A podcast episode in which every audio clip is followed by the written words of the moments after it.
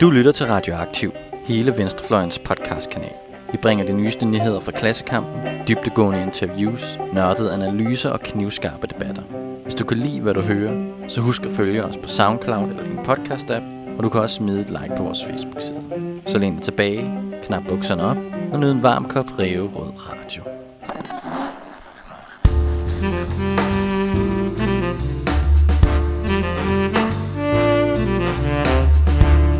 Velkommen til podcasten Venstreorientering. Mit navn er Kjartan, og jeg udgør et lille tandhjul i den analytiske maskine, der hedder Systemkritisk Netværk.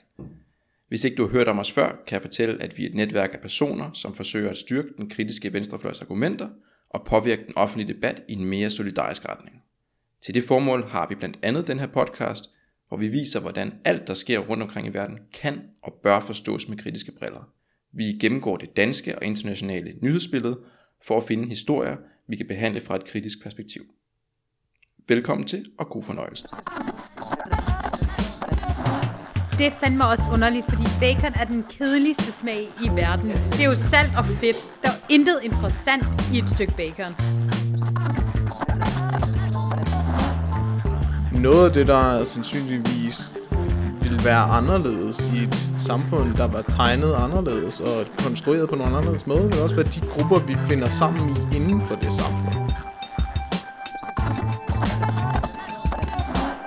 Måske bare for at føle mig som en rigtig mand. Jeg, jeg ved det ikke. Goddag, og velkommen til øh, Venstreorientering. Med mig i dag har jeg tre andre dele af Systemkritisk Netværk. Tre andre tandhjul. Det er Camilla, Hej Kjartan. det er Asmus, Goddag. og så er det AC. Hej. Og øhm, før vi sådan rigtig går i gang, så øh, har jeg en sådan lille trivia til jer. Er der nogen af jer, der har nogen idé om, hvad øh, det er 45 års dag for i dag? Nej. Jeg sidder lige og regner baglæns øh, to sekunder. Ja, det, det kan jeg også gøre for jer. Det er vi tilbage i 1973. Øh, jordskredsvalg måske? Nej, det er ikke, det er ikke årsdag for det. Der er jo en stor katastrofe øh, i 2001, som øh, jo skete på, på 11. september. Men der er også en, en, en anden øh, forfærdelig ting, øh, der skete. Har du et bud, AC? Var det Pinochets overtagelse i Chile? Vi har en vinder. Det er lige præcis, det er lige præcis, hvad der er. Jeg skulle meget er- godt huske. Ja, det, det, det er virkelig godt husket uh, AC. Det var jo uh, Allende, der, der blev væltet, og uh, begyndelsen på et uh, benhårdt militærdiktatur, uh, hjulpet af USA til at undertrykke en, uh, en befolkning, der ellers havde valgt en demokratisk, socialistisk uh, regering.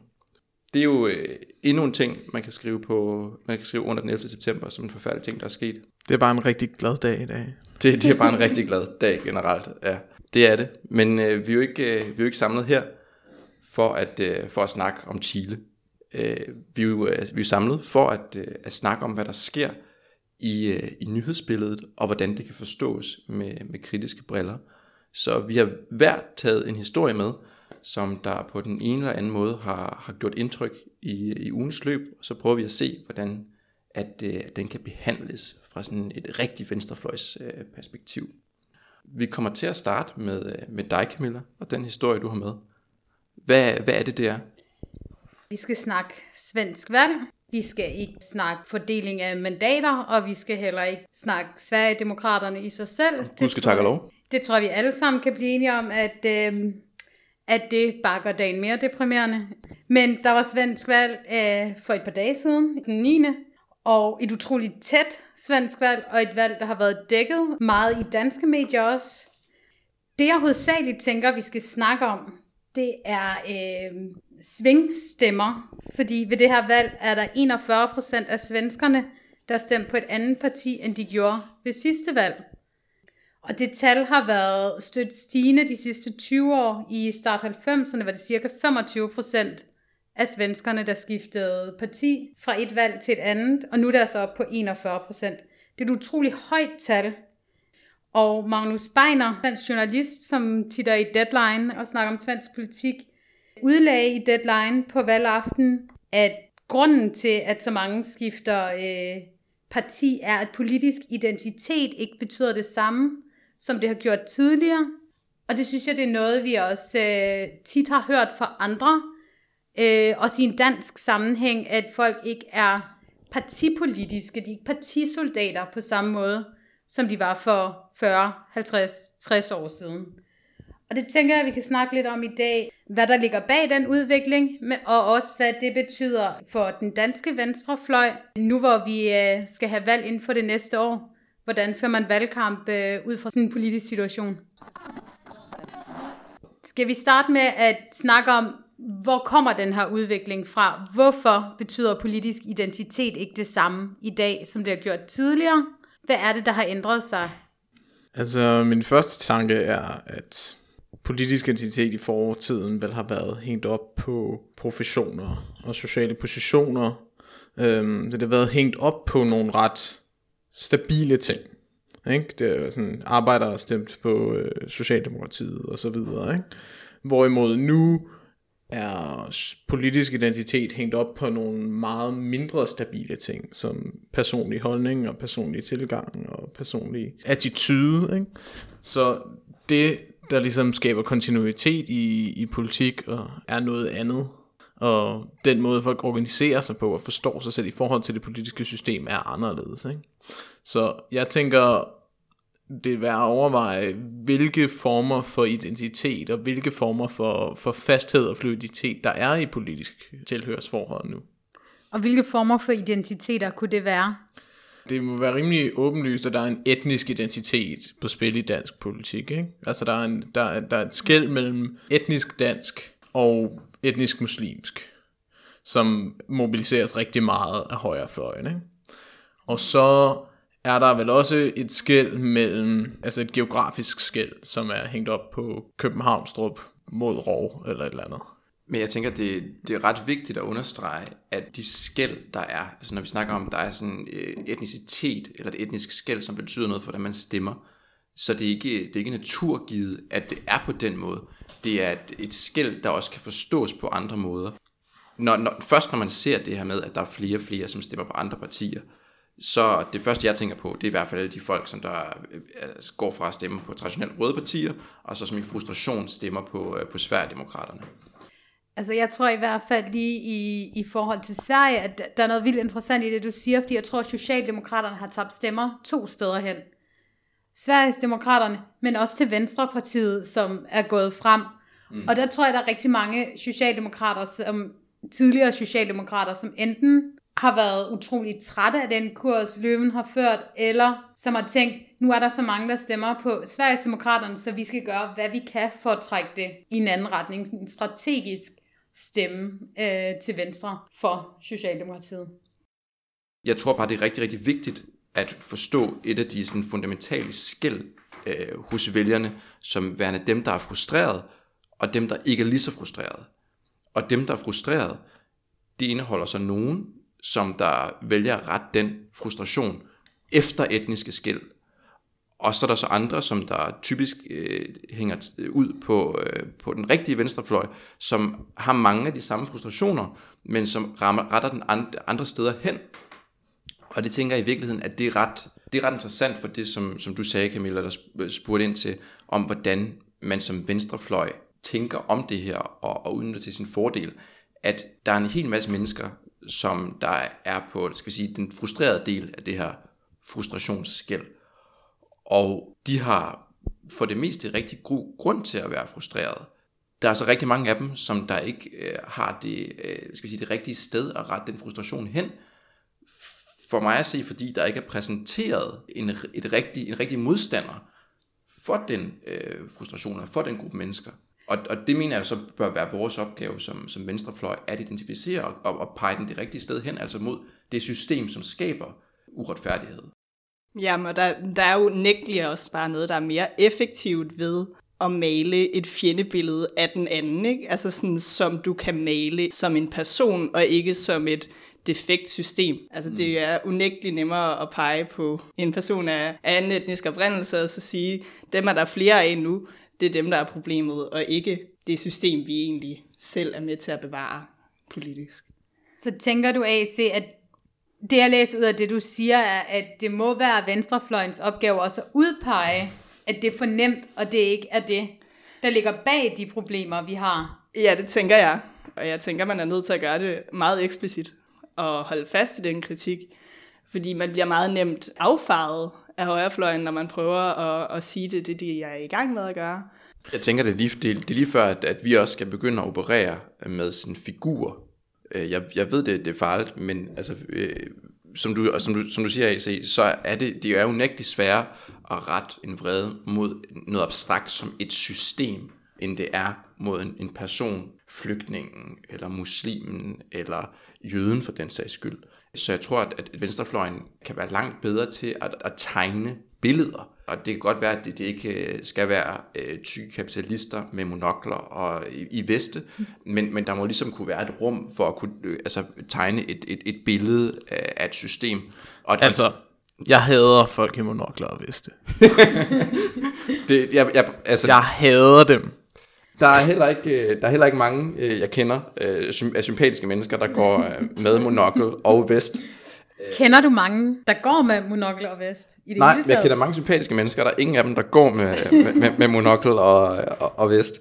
Øh, Men, men jeg tænker, at vi kan være langt bedre som Vesterfløj til at tegne nogle billeder, også selvom det ikke behøver at være personer nødvendigvis. Og nogle af dem, jeg synes, der har været rigtig gode til det, eller et af de billeder, det har været folk, der ligesom har været ofre for, hvad skal vi sige, førtidspensionsreform og øh, sådan det kafkaske øh, system, vi har øh, for arbejdsløse. Altså det her med, at, at folk, der næsten ikke kan, kan stå op, er blevet tvunget til at sidde og lave kastanjedyr øh, og lege med elastikker. Det er jo, det er jo, et, det er jo et billede, som, som alle kan se er fuldstændig absurd, og det er flere af den slags billeder på systemet, som jeg tror, øh, Venstrefløjen har brug for, hvis den skal kunne trække frustrerede vælger væk fra demagoger, der prøver at, at sige, at det er farvede mennesker, der er problemet.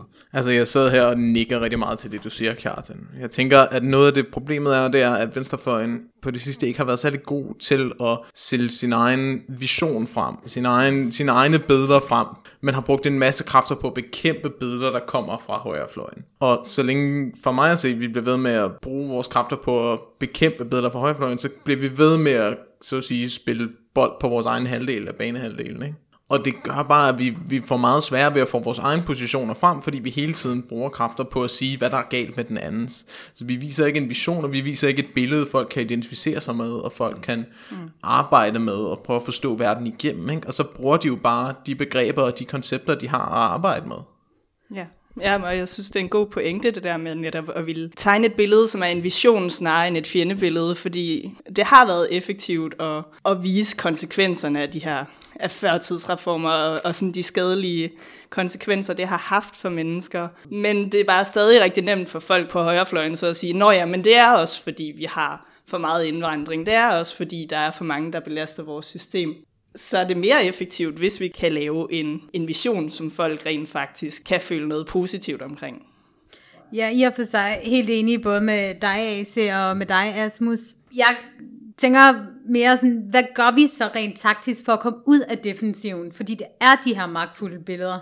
Hvordan forholder vi os til det, hver gang der kommer et eller andet nyt skræmmebillede op?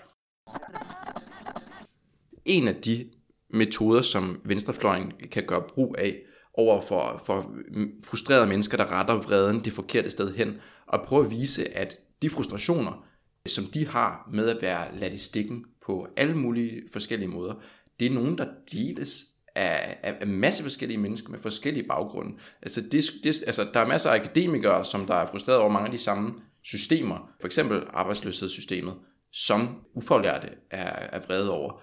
Og der er masser af både ufaglærte, faglærte og akademikere med en anden etnisk baggrund end dansk, som der også er vrede på de samme systemer.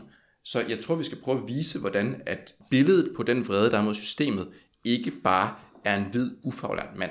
Altså det, den er, det, det er mange facetteret, og det har mange forskellige ansigter.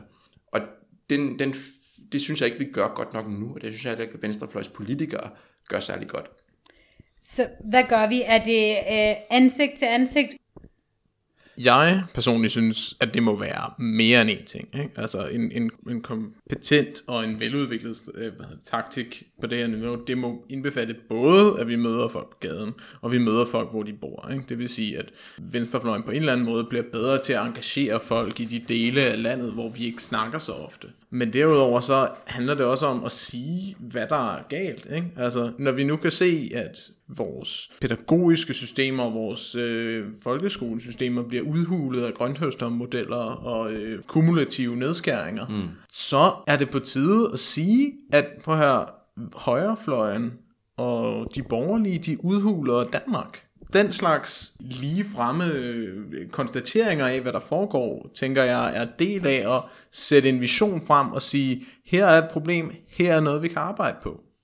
Jeg, jeg, jeg er helt enig.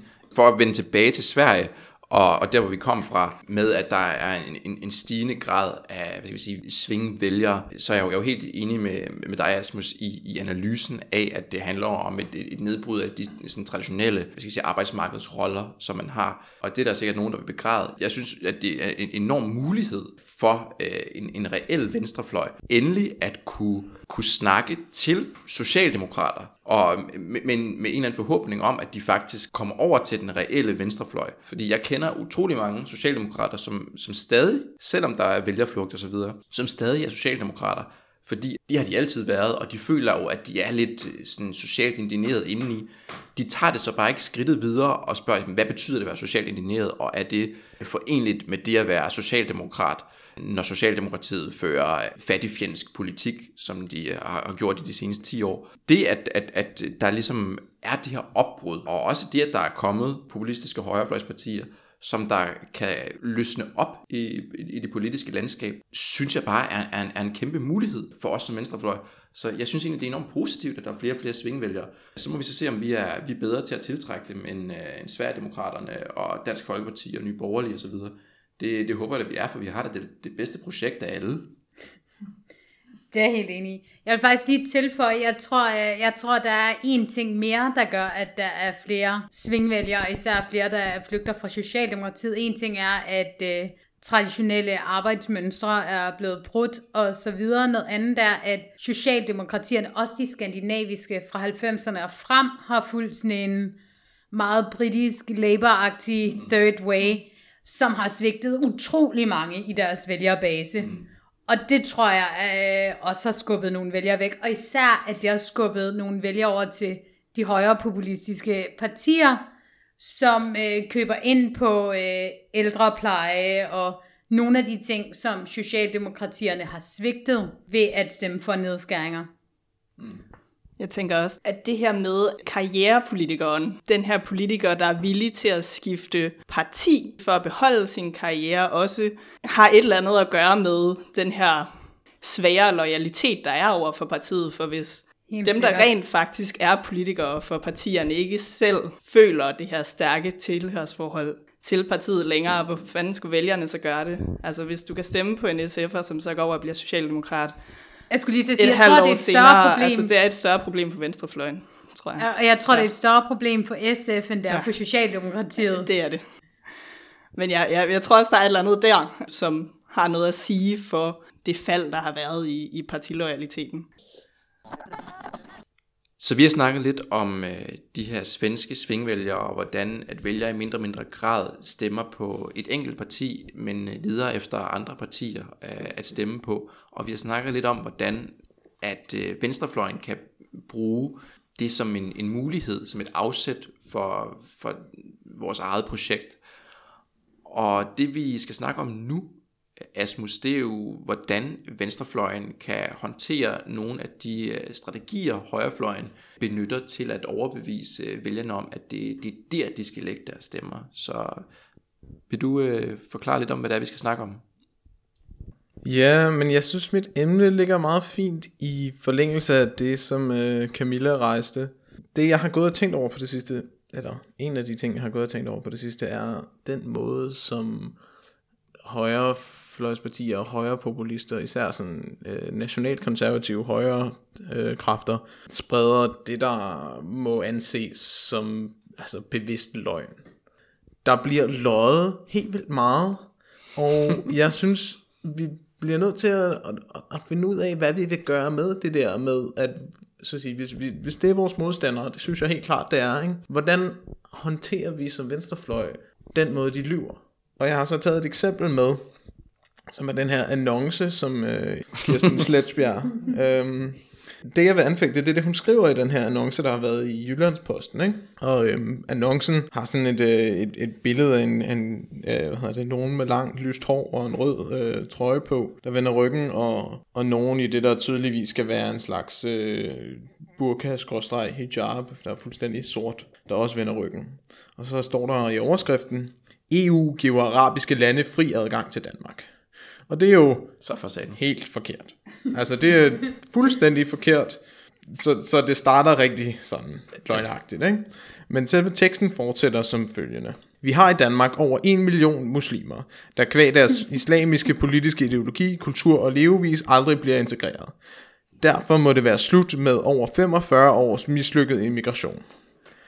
Udgiften årligt på udvand- indvandringen er i alt over 100 milliarder danske skattekroner. Derfor kræver vi en ny EU-afstemning, så vi selv kan bestemme, hvem der skal ind i vores land. Hvis du ønsker at støtte ovenstående annonceprojekt, kan du gøre det ved at indbetale et beløb til Danske Bank registreringsnummer, og så kommer der et nummer. Ikke? Det er sådan en fraktal løgn, ikke? Altså det, det er løgn på alle niveauer, og på, på alle vinkler, du kan tage på det, ikke? At det er forkert, at der er over en million muslimer i Danmark. Det er altså simpelthen forkert. Det bedste Det er jo tal, jeg- mere end en tredobling. Ja, altså det, det, sådan, det bedste tal, jeg kunne finde, det var sådan i nærheden af 300.000. Det var det, det højeste og bedste Ja. tal, jeg kunne finde. Så det er jo cirka, ja, altså sådan en af en fire, firedobling af, af det sande, ikke? Og så altså sådan 45 års mislykket immigration. Det kan godt være, det kvæver landen i mig, der sådan siger sådan, der er jo blevet immigreret, eller så det er jo hele præmissen for, for, for, kon- altså for, for den her annonce, Du ikke? tænker, der skulle stå integration. Altså, sådan, det, det tænker jeg er tanken, ikke?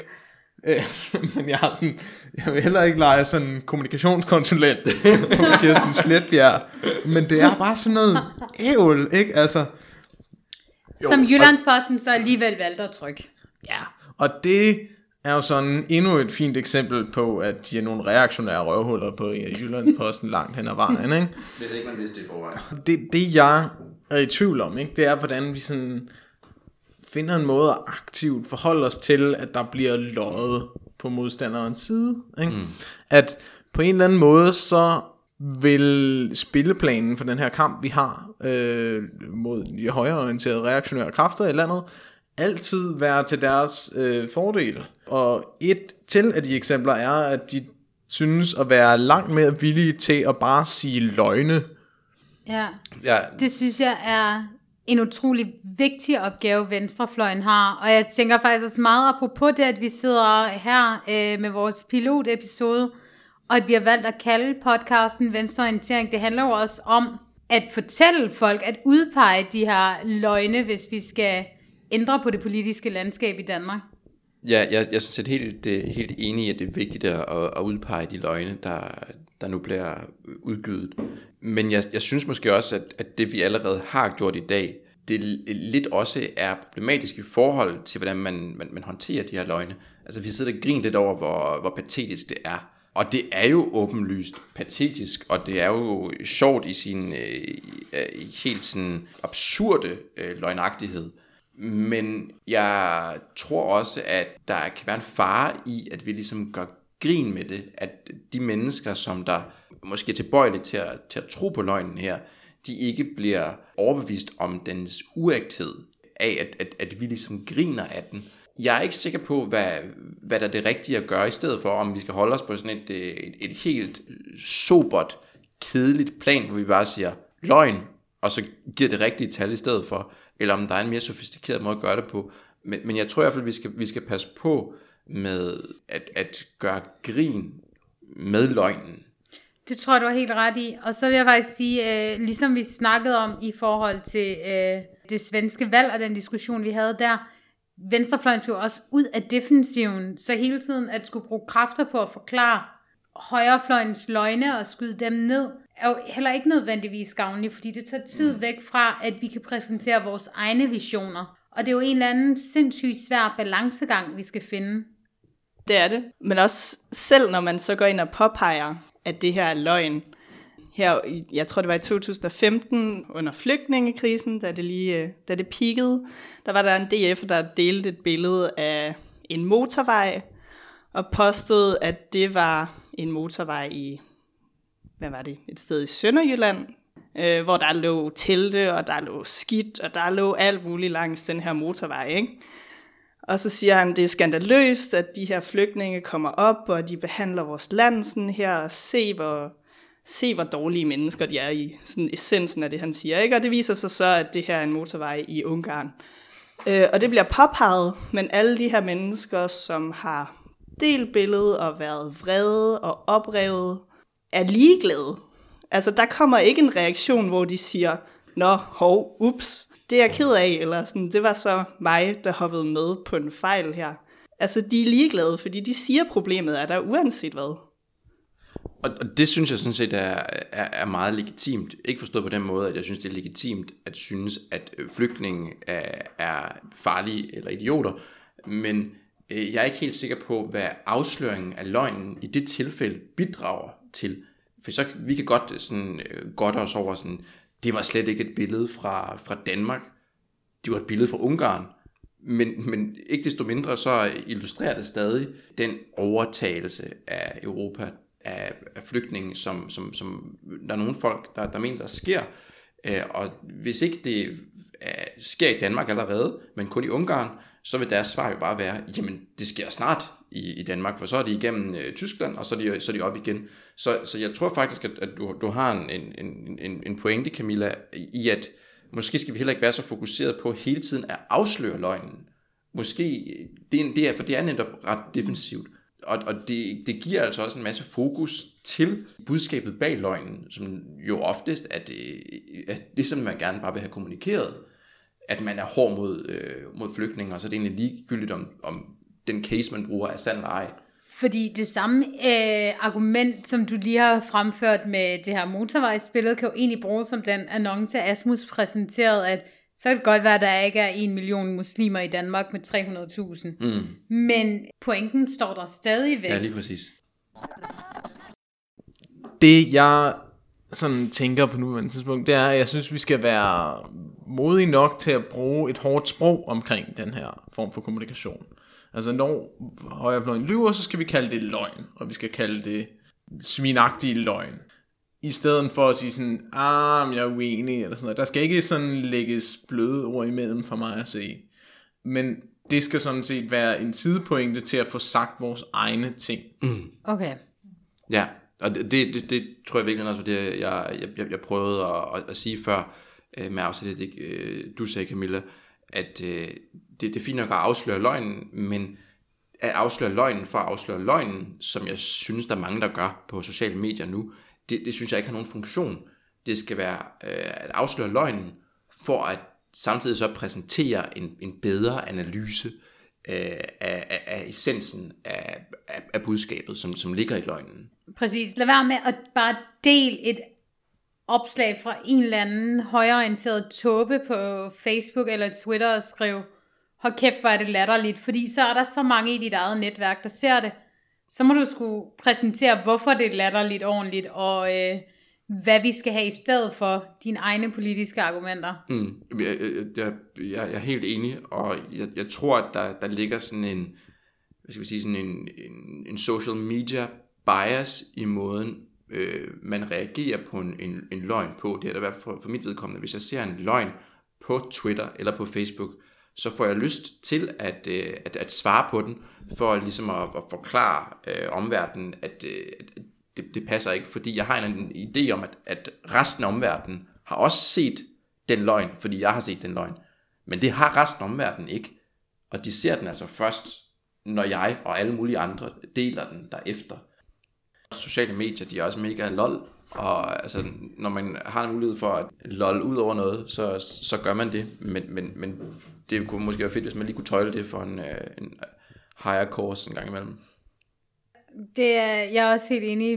Det jeg tænker er, at venstrefløjen skal også prioritere, hvilke emner og hvilke løgne vi vil slå hårdt ned på, så det ikke kun bliver den gentagende, nu snakker vi minoriteter, og nu snakker vi flygtninge. Mm. Mm. Det skal også være øh, økonomisk finanslov, mm. som er baseret på en meget bestemt måde at lave udregninger og fremskrivninger på, vi skal pille fra hinanden med hårdt sprog. Altså det, nu var jeg ved at sige mindst lige så vigtigt, det er vigtigere, vil jeg nærmest sige, at for de ting, hvor vores kernevisioner, hvor vores kernebudskaber ligger pillet fra hinanden. Og det synes jeg er en virkelig vigtig pointe, og, og, og noget, som, som vi tidligere har, har, har talt om, det øh, er, var Pelle Dragsted, der var, var ude her øh, for et par uger siden, og kommentere på Joachim B. Olsen, der sagde, at man i grunden selv var skyld i det, hvis man var, hvis man var fattig. Og, og måden Pelle Dragsted adresserer den løgn på, er ved at sige, nej, nej, det er man ikke, for der kan være en masse ting, der gør, at man, øh, at man havner i uheldige, fattige situationer, ud over ens egne valg. Og der må jeg bare sige, Joachim B. Olsens løgn er ikke debunked ved øh, Pelle Dragsteds argument, for Pelle Dragsted efterlader stadig individets valg som værende noget, man kan anklage individet for. Øh, og der savner jeg altså en, en, en skarpere analyse af, hvordan individer træffer valg, og hvordan det er socialt, og hvordan det ikke er noget, der foregår helt frit, og som man derfor kan holdes til ansvar for. Og det synes jeg, at Pelle Dragsted er, er for dårlig til at gøre den her, i det her tilfælde. Så jeg savner en generel skarphed hos venstrefløjen ja. i at adressere specielt de økonomiske øh, løgne fra, fra højrefløjen, ja. som, som du også pointerer, øh, Camilla. For jeg er helt enig i, at det er de, det, det, det, det er de rigtig øh, problematiske de måske mest problematiske. Der er masser af problematiske løgne.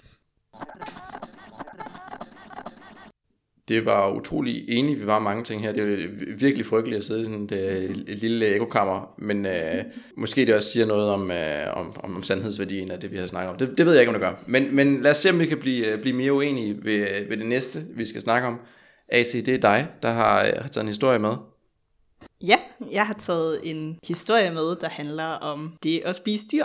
Der var klimamarch her i den 8. i København, hvor man ligesom gik på gaden for at, for at vise sit engagement i klimakampen. Og i debatter om klima og klimaforandringer er der blevet talt meget om det at køre i bil, der er blevet talt meget om transport, der er blevet talt meget om energi.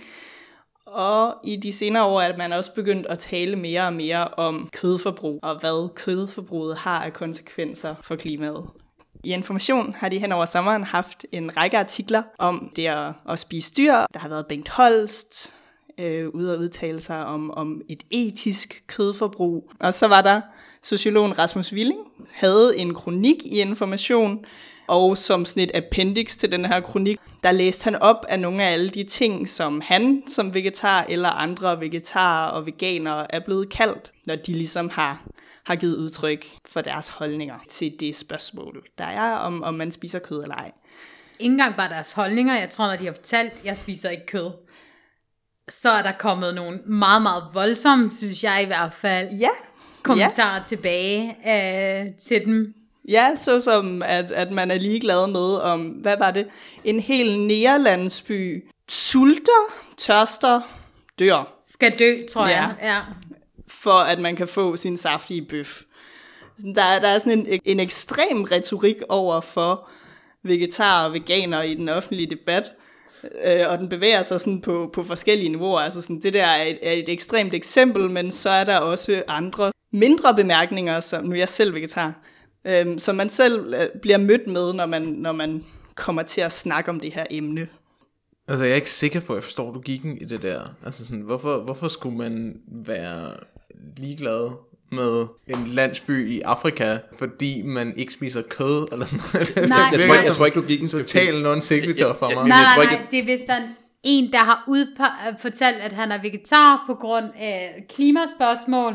Så er der en, der har sagt til ham, jeg er ligeglad med, om der er en hel landsby, der skal sulte, eller der skal dø på grund af klimaforandringer. Jeg vil have den her saftige bøf. Men udover den sådan interne logik i det argument, at øh, spise en bøf påvirker klimaet, sådan så der er, en, en landsby i Afrika, der øh, dør, så tror jeg også, der er en anden logik, som bare handler om, at kød og maskulinitet, sådan klassisk forstået som værende sådan en lidt, jeg er ligeglad med, hvordan andre øh, har det på sådan en hård måde, at de hænger lidt sammen øh, i, i nogle af de her kommentarer, som der i hvert fald øh, kommer øh, til vegetar, i, i, øh, hvis man læser, øh, eller ser det, det klip, som Rasmus Willi læser op fra. Og, og det tror jeg i virkeligheden er en, en, en, en del af sådan historien om, skal vi sige, det er jo ikke en re- reel kritik af, af vegetar, men, men, men angrebet på vegetar, at, at det, det bliver associeret med noget, med noget blødt og noget øh, venstrefløjsagtigt og noget øh, humanistisk, hvor man øh, tror, man kan redde hele verden osv. Så, så jeg tror desværre stadig, vi er et sted, hvor vegetarisme, det bliver anset som sådan et, et, et radikalt gudhedsprojekt, som øh, det er legitimt at tage afstand fra, uagtet hvor, hvor ulækker en måde, man så tager afstand fra det på. Der er i hvert fald altså sådan i mange af de der eksempler et meget vulgært og ubehageligt sprogbrug. Altså nu sagde du Nærlandsby var der som eksempel før. Og andre eksempler er sådan Ja, der er eksempler, hvor man angriber folks ja, maskulinitet, eller antyder, at de kunne være mere eller mindre heteroseksuelle, bare fordi de ikke spiser kød. Eller fordi de spiser broccoli, tror jeg også i et af eksemplerne.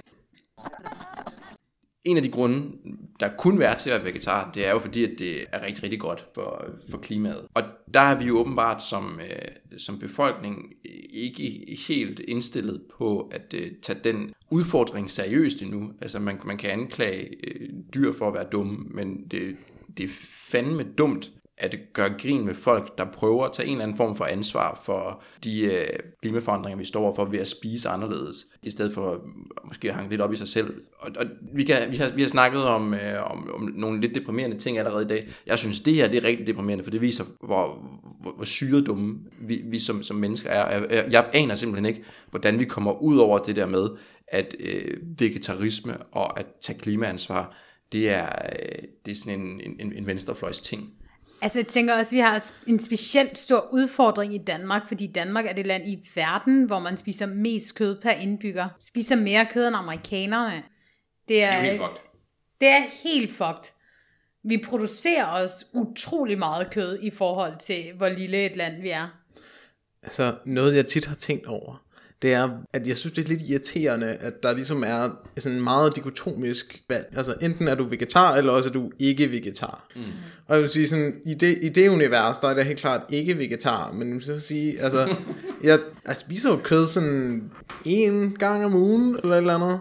Så væsentligt mindre end gennemsnittet. Så man kan ligesom godt spise kød, uden at spise det hele tiden.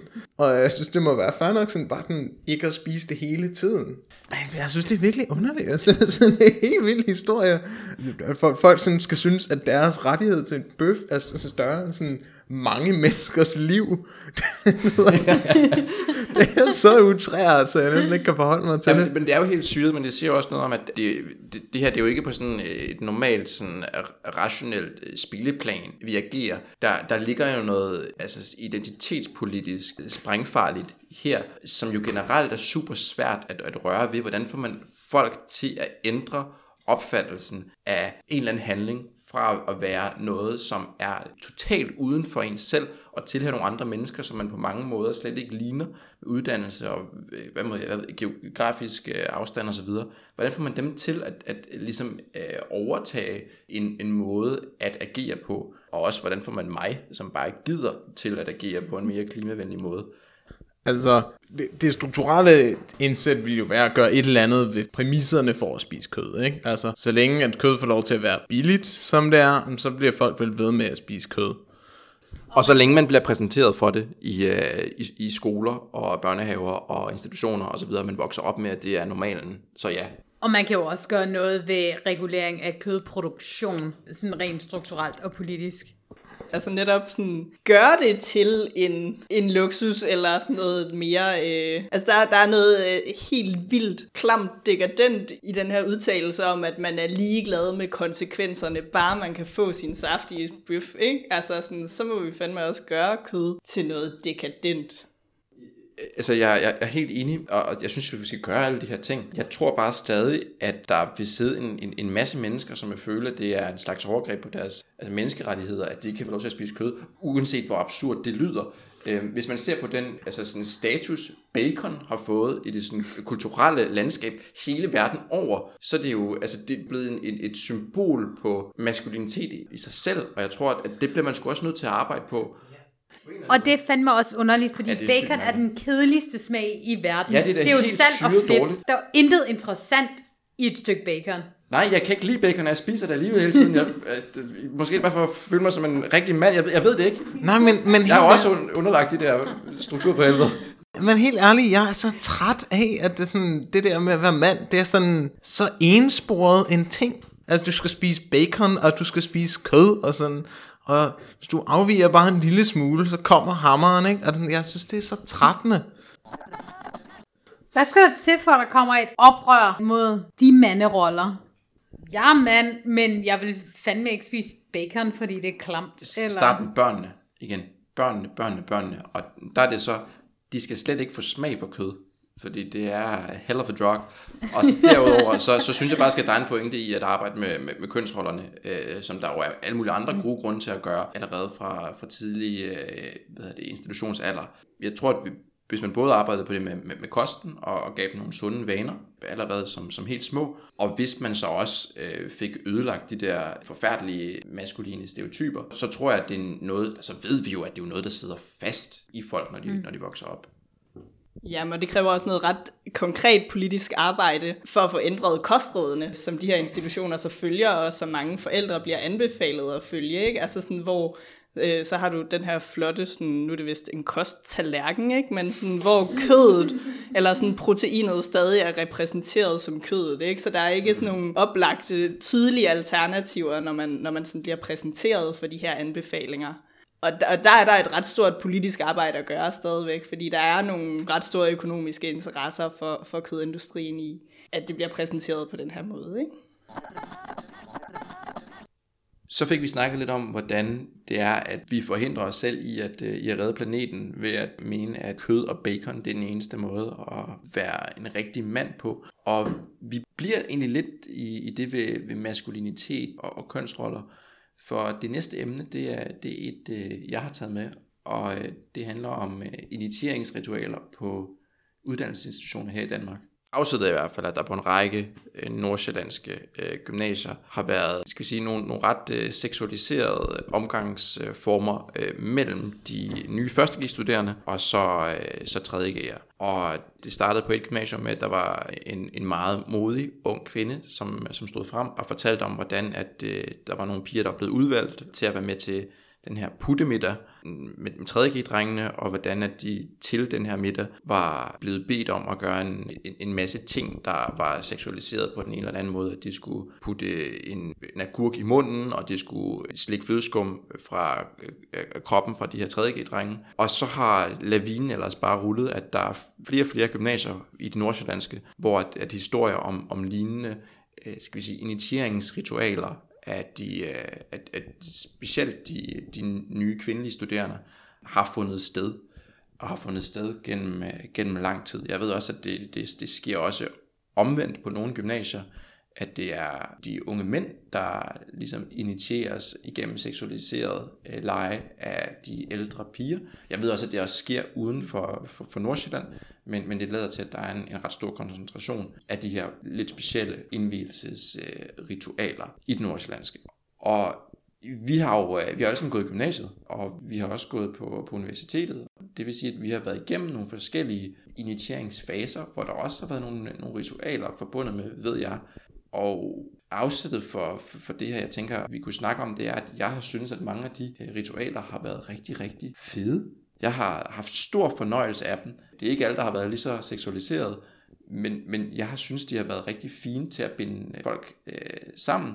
Når jeg kigger tilbage på dem, så kan jeg se, at der også har været en, en del af dem, som der kan virke meget ekskluderende, og som også meget, meget nemt kan bidrage til at opretholde visse øh, sådan, øh, kønsroller og stereotyper. Øh, så jeg tænker egentlig, at vi skulle snakke om, om de her ritualer for initiering kun er, er det onde, eller om der også er, øh, om, om man bare skal afskaffe dem, eller om der er noget positivt i dem også.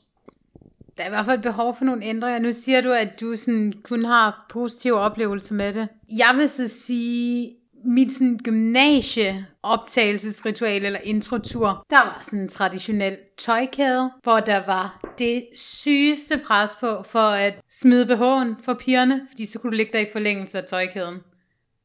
Jeg gjorde det. Der var flere, der gjorde det. Men jeg synes ikke, det var særlig fedt.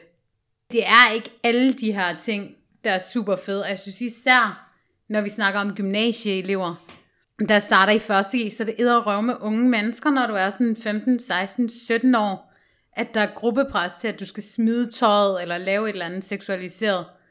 Det skal stoppes. Det skal laves om. Der skal være nogle intro forløb for at ryste folk sammen, for at de får en mulighed for at lære hinanden at kende uden for klasselokalet øh, til at starte med.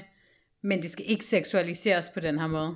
Men, men hvor, altså det, er jo, det lyder jo åbenlyst ikke, øh, ikke særlig rart, men, men hvor går grænserne? For så snart du har et drengehold og et pigehold, så, så er vi allerede i gang med at øh, putte folk i nogle kasser, hvor de ikke nødvendigvis hører til.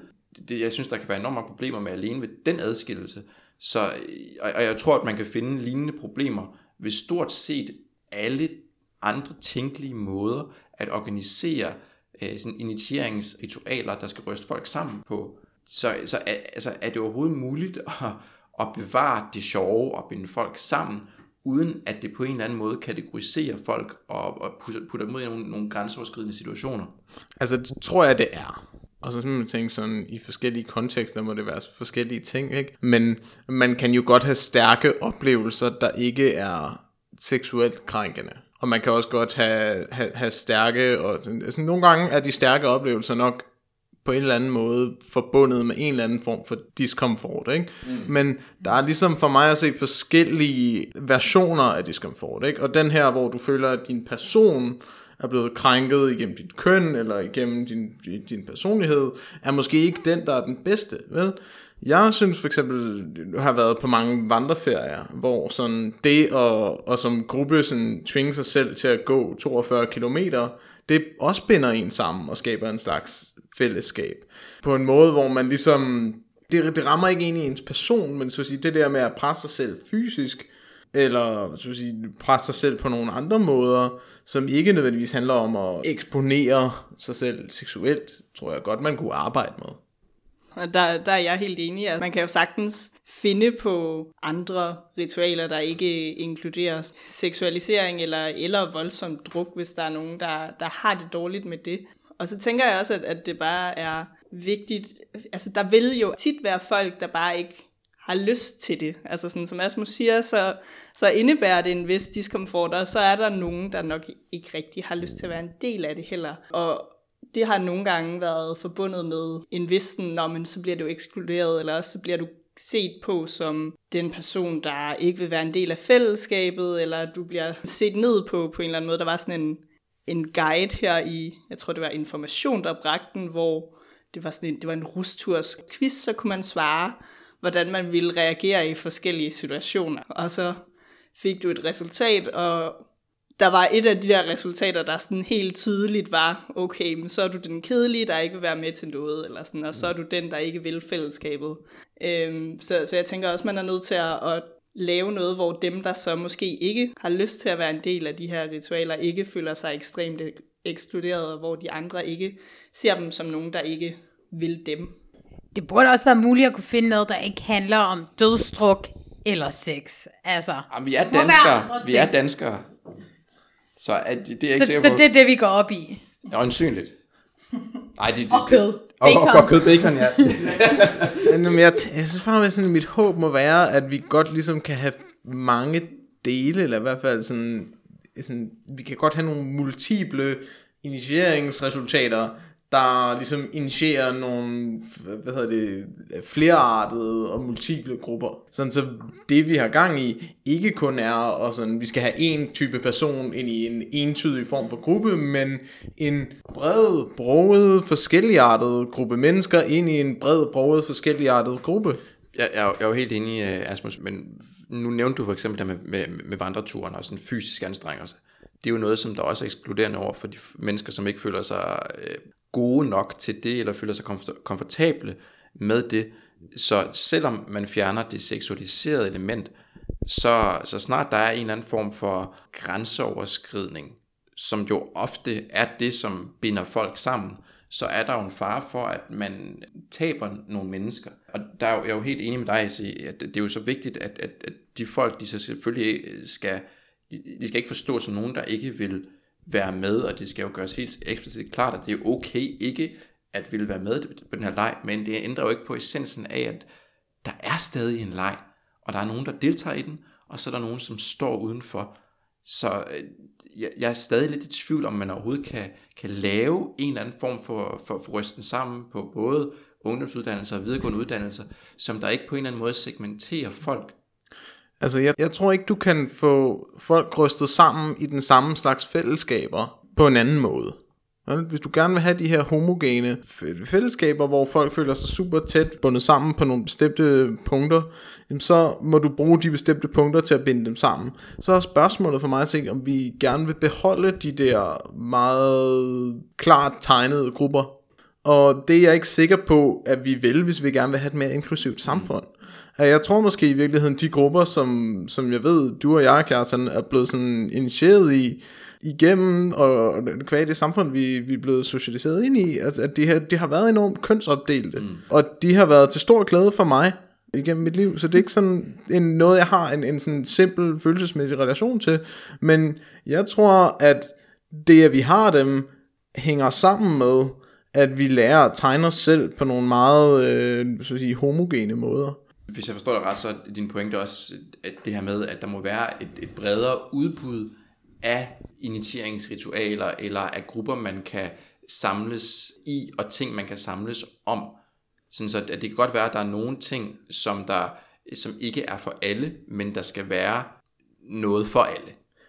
Altså jeg tror, det jeg prøver at sige er, at man ikke skal forvente, at grupper ser ud på samme måde i et anderledes samfund. At noget af det, der sandsynligvis ville være anderledes i et samfund, der var tegnet anderledes, og de, øh, hvad hedder det, konstrueret på nogle anderledes måde, vil også være de grupper, vi finder sammen i inden for det samfund. Og jeg, jeg, jeg tænker nu, at vi, vi har jo snakket en del om, hvordan føles det for den enkelte, og det er jo selvfølgelig super vigtigt, men jeg synes også, at vi lige har, vi har berørt det her med, at udover den enkeltes oplevelse, så er der jo en større sådan, samfundsmæssig effekt af at have initieringsritualer, som der på den ene eller den anden måde putter folk i grupper øh, og segmenterer dem som enten øh, mand-kvinde, eller som sjov-kedelig, øh, hvor det er sjovt så forbindes med alkohol, og det, det, det kedelige, det er så afholdenhed og så videre. Så øh, jeg, jeg tror også, der er et potentiale i øh, at sådan arbejde med de generelle sådan, øh, stereotyper og måder, vi opererer med, med, med køn og alle mulige andre øh, kasser, hvis vi tager hånd om de her øh, initieringsritualer. Vi er kommet rundt om øh, lidt af hver dag. Vi har fået snakket om alle de, øh, de fire emner, vi skulle, øh, vi skulle snakke om. Vi har snakket om, om kødforbrug og bacon, og vi har snakket om øh, løgnagtige annoncer i øh, Jyllandsposten fra højrefløjen. Vi har snakket om initieringsritualer på uddannelsesinstitutioner, og øh, vi har snakket om øh, svenske svingvælgere. Og fælles for det alt har været, at det er, er noget, som, som venstrefløjen bliver nødt til at forholde sig til på en eller anden måde. Og jeg synes også, at vi har, vi har beskrevet lidt, hvordan at mange af de her emner er noget, venstrefløjen kan bruge som afsæt i forhold til at, at, at skabe, skabe sig en egen øh, fortælling, et, et eget projekt, som øh, er det, venstrefløjen øh, til tider kan synes at mangle lidt. Øh, og det ved jeg også er noget af det, vi kommer, kommer til at snakke videre om. Så øh, tak fordi du, øh, du lyttede med, og øh, vi ses snart igen.